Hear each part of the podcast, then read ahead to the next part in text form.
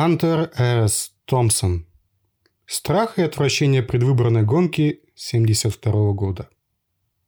Сэнди, которая выдержала почти год мрачной ссылки в Вашингтоне, округ Колумбия, пока писалась эта книга ХСТ. Между идеей и повседневностью падает тень. Т.С. Эллиот. От автора. Над Сан-Франциско встает рассвет. Сейчас 6.09 утра. Я слышу первые автобусы под окном моей гостиницы Сил Рок Inn. Здесь, на дальнем конце Джари-стрит, это конечная остановка автобусного маршрута и конец всего. Западный край Америки. От своего стола я вижу в сером утреннем свете темный зубчатый горб тюленьих скал, возвышающихся над океаном. Почти всю ночь оттуда доносился лай пары сотен морских львов. Отдыхать в этом месте с открытым окном то же самое, что жить рядом с собачьим питомником. Вчера вечером у нас в комнате оказался огромный параноидальный пудель. И когда морские львы начали тявкать, эта тупая скотина совершенно слетела с катушек. Скуля и визжа, пес носился по номеру, как курица, услышавшая вой волков за окном прыгал по кроватям, раскидал по полу гранки моей книги, сбросил трубку с телефона, опрокинул бутылки джина и разметал стопки тщательно подобранных фотографий президентской кампании. Справа от печатной машинки, на полу между кроватями, я вижу фото 8 на 10 Фрэнка Манкевича. Орущего что-то в телефон на съезде Демократической партии в Майами. Но этот снимок уже никогда не будет опубликован, потому что проклятый пес проделал своими когтями пять больших дыр прямо в груди Фрэнка. Эта собака больше не войдет в мою комнату. Ее привел редактор, который часов шесть назад ушел с 13 готовыми главами, результатом 55 часов беспрерывного, без еды и сна сверхъестественного редактирования. Однако иначе было нельзя. Со мной трудно иметь дело, когда речь заходит о сроках. Я приехал в Сан-Франциско, чтобы собрать эту книгу воедино, и они представили мне для работы коморку в центре города, редакции журнала Rolling Stone. Но я испытываю непреодолимое отвращение к работе в редакциях. И после того, как я не показывался там в течение трех или четырех дней, руководство решилось на единственный верный шаг. Переместило мое рабочее место сюда, в гостиницу Seal Rock Inn. Дня три назад они без предупреждения нарисовались у моей двери и загрузили в комнату килограмм 20 припасов. Два ящика мексиканского пива, 4 литра джина, дюжину грейпфрутов и такое количество стимуляторов, что их хватило бы, чтобы изменить результаты шести суперкубков. Также там были большая пишущая машинка Selectric, две пачки бумаги, связка дубовых дров и три магнитофона на случай, если дело дойдет до того, что мне придется надиктовывать текст.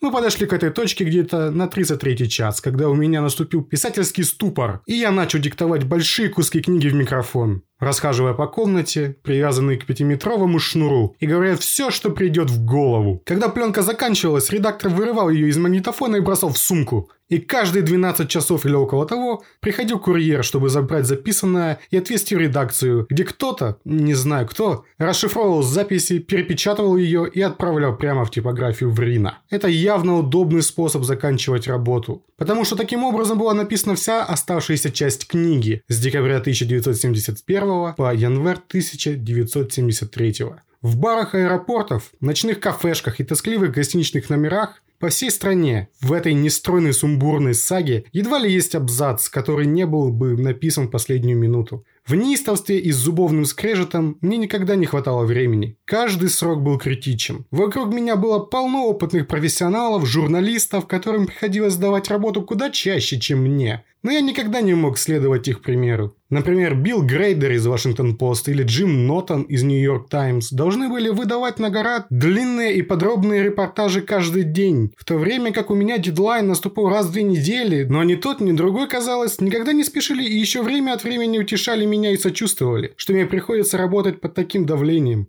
Любой психоаналитик, получающий 100 долларов в час, мог бы, вероятно, за какие-то 13-14 сеансов разъяснить мне, в чем моя проблема, но у меня нет на это времени. Без сомнения, с этим глубинным дефектом личности надо что-то делать. Хотя, может, проблема в каких-нибудь кровеносных сосудах, ведущих к шишковидной железе. А возможно, это что-то вроде того инстинкта, который заставляет зайца ждать до последней секунды, а потом бросаться через дорогу прямо перед несущимся автомобилем. Люди, думающие, что что-то понимают в зайцах, скажу вам, ими движут страх, глупость и безумие. Но я провел много времени в заячьем краю и знаю, что большинство из них ведут довольно скучную жизнь.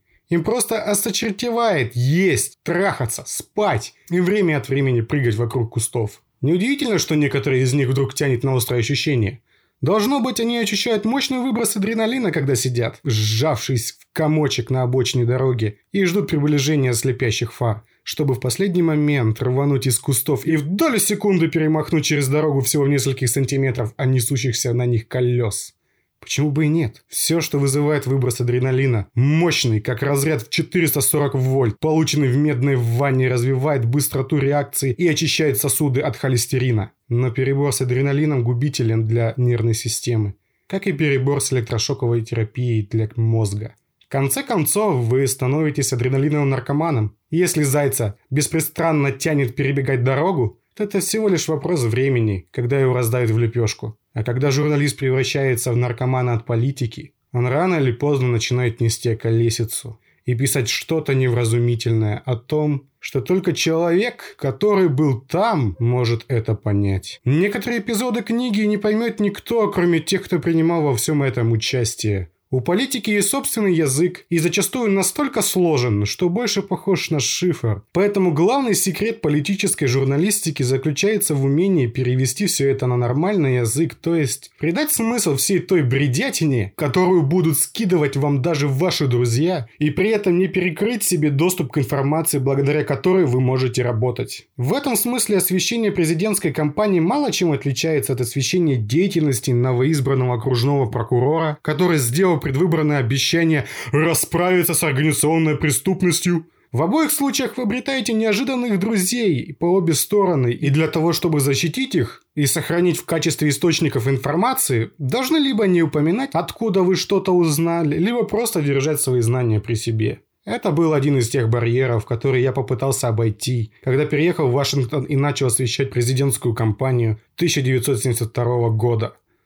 Вначале я считал, что такого понятия, как «не для печати», не существует. Главная причина несостоятельности и ущербности политической журналистики в Америке кроется в том, что за закрытыми дверями между политиками и журналистами неизбежно возникают личные отношения. В Вашингтоне или где-либо еще, где они вынуждены общаться ежедневно. Если профессиональные противники могут в считанные часы стать приятелями-собутыльниками, то они перестают обращать внимание на небольшие нарушения правил. И ни одна из сторон не воспринимает их всерьез. А в тех редких случаях, когда эти небольшие нарушения вдруг становятся большими, и те, и другие впадают в панику.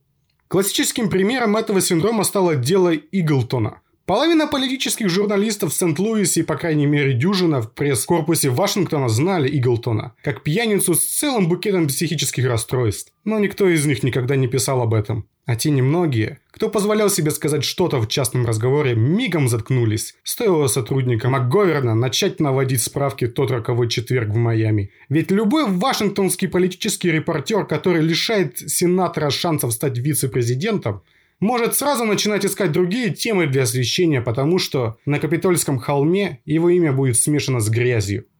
Когда я отправился в Вашингтон, то был полон решимости избежать этой ловушки. В отличие от большинства корреспондентов, я мог позволить себе сжигать за собой мосты, потому что мне предстояло проработать там всего год, и последнее, что меня заботило, это установление долгосрочных связей на Капитолийском холме. Я поехал туда по двум причинам. Во-первых, чтобы узнать как можно больше о механизме и сущности президентской кампании. А во-вторых, чтобы написать об этом так же, как я пишу обо всем остальном. Как можно ближе к правде и к черту последствия. Это была прекрасная идея. И как мне теперь кажется, это сработало. Но оглядываясь назад, я вижу за этим бескомпромиссным подходом две серьезные проблемы. Наиболее очевидное и наименее серьезное из них заключалось в том, что даже те немногие люди, которых я рассматривал как своих друзей в Вашингтоне, считали меня ходячей бомбой. Некоторые не хотели даже выпивать со мной, опасаясь, что у них развяжутся языки и они сболтнут лишнего. А через две недели все ими сказанное появится на прилавках газетных киосков.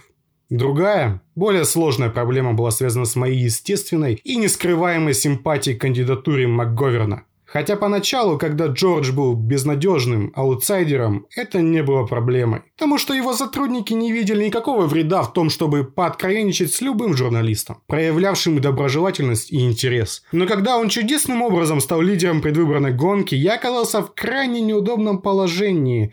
Те, с кем я завел дружбу раньше, когда выдвижение МакГоверна на пост кандидата в президенты Демократической партии казалось почти столь же странной идеей, как и освещение президентской кампании постоянным корреспондентом журнала Rolling Stone, из горстки безнадежных идеалистов, с которыми я общался по сугубо личным причинам, вдруг превратились в ключевые фигуры стремительно ширящегося движения, представляющего человека, который, как казалось, смог не только победить его внутрипартийной гонке, но и вышибить из Белого дома Никсона.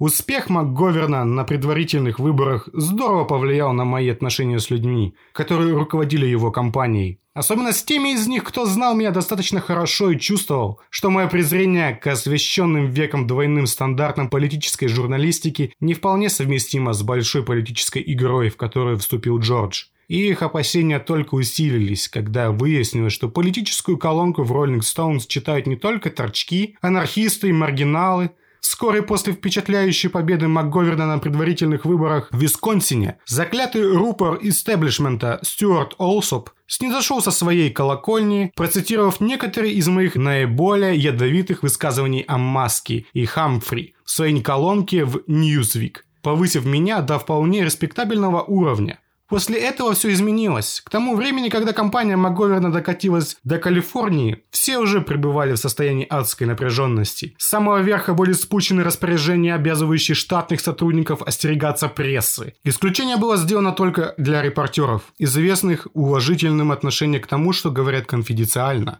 Но я под это определение не подходил. Ну и хватит об этом. Главное, что я хотел сказать, прежде чем отвлекся на Зайцев, то, что все в этой книге, кроме примечаний, было написано под давлением сроков, последнюю минуту. В ураганом вихре компании, запутанной и непредсказуемой настолько, что даже сами ее участники порой не понимали, что происходит.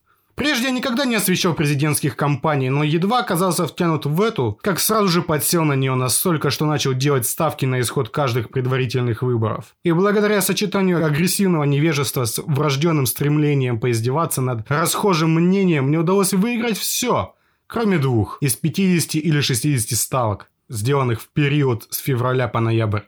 Мой первый проигрыш случился в Нью-Гэмпшире, где я чувствовал себя виноватым, потому что развел одного из сотрудников штата МакГоверна, который поставил на что Джордж получит больше 35% голосов. Я проиграл. Потому что Джордж финишировал с 37,5%. Но с того момента я беспристрастно выигрывал. Вплоть до 7 ноября, когда совершил роковую ошибку, положившись на чувства, а не на инстинкт. Результат был убийственным. Ну и что? Черт возьми! Я облажался, как и множество других людей, которые должны были знать больше, чем я. И поскольку я не изменю ровным счетом ничего в этой груди черновых отрывков, то не вижу никаких оснований для того, чтобы дать другой финальный прогноз – а начни сейчас что-то переписывать, это разрушило бы основную концепцию книги, которая помимо отчаянного плана издателя продать ее в таком количестве экземпляров, чтобы покрыть сделанные мной за эти 12 безумных месяцев фантастические расходы, заключалась в том, чтобы, связав все воедино, зафиксировать, как проходила эта невероятно изменчивая президентская кампания. Все как было. Репортаж из самого сердца урагана. И нет другого способа сделать это, кроме как отказаться от роскоши, делать выводы задним числом. Так что это скорее пристрастный дневник, нежели документальное свидетельство или продуманный анализ президентской кампании 1972 года. То, что вы прочтете здесь, ничем не отличается от того, что я писал по ходу избирательной кампании. Полночные часы на взятых на прокат пишущих машинках во всех этих бардачных гостиничных номерах. И в Фейрер Inn пригороде Манчестера, и в Нейл Хаусе в Коламбусе, и в Уилшир Хайят Хаусе в Лос-Анджелесе, и в Фонтенбло в Майами в марте, мае и июле когда выдергивал из пишущей машинки страницу и отправлял ее в пластиковую пасть этого чертового телетайпа какому-то укуренному уроду в лице редактора новостного отдела Rolling Stone в Сан-Франциско. То, что я хотел бы представить здесь, это своего рода кинопленка, на которой компания показана такой, какой она была в то время, а не такой, какой она в итоге вошла в историю. Тем более, что книг, описывающих ее с исторической точки зрения, и так будет достаточно – Последние подсчеты я получил как раз перед Рождеством 1972 когда экс-спичрайтер МакГоверна Сэнди Бергер сказал, что по меньшей мере 19 людей, принимавших участие в кампании, собираются написать об этом книги, так что мы в конечном итоге получим весь спектр мнений. Уж не знаю, к худшему это или к лучшему. Между тем, мой номер в Сил Рок наполняется людьми, которые, кажется, пребывают на грани истерики, глядя, как я все еще сижу здесь и трачу время на сумбурное вступление. Тогда как еще не написана последняя глава, которая в течение 24 часов должна уйти в печать, но если здесь не появится кто-то с чрезвычайно мощным стимулятором, то никакой последней головы может и не быть. Четыре дорожки хорошего фена помогли бы мне проделать этот трюк, но я не столь оптимистичен. На рынке в эти дни налицо нехватка настоящего высоковольтного фена. И, если верить недавнему заявлению официального представителя Министерства юстиции в Вашингтоне, это очевидное свидетельство прогресса в нашей войне против опасных наркотиков. Что ж, спасибо Иисусу за это. А я уже начал думать, что мы никогда их не одолеем. Но люди в Вашингтоне говорят, что мы, наконец-то, делаем успехи. И если кто-то и должен что-то знать, то это они. Так что, возможно, эта страна собирается вновь стать на правильный путь. ЭСТ. Воскресенье 28 января 1973 года. Сан-Франциско. Сил Рок Ин.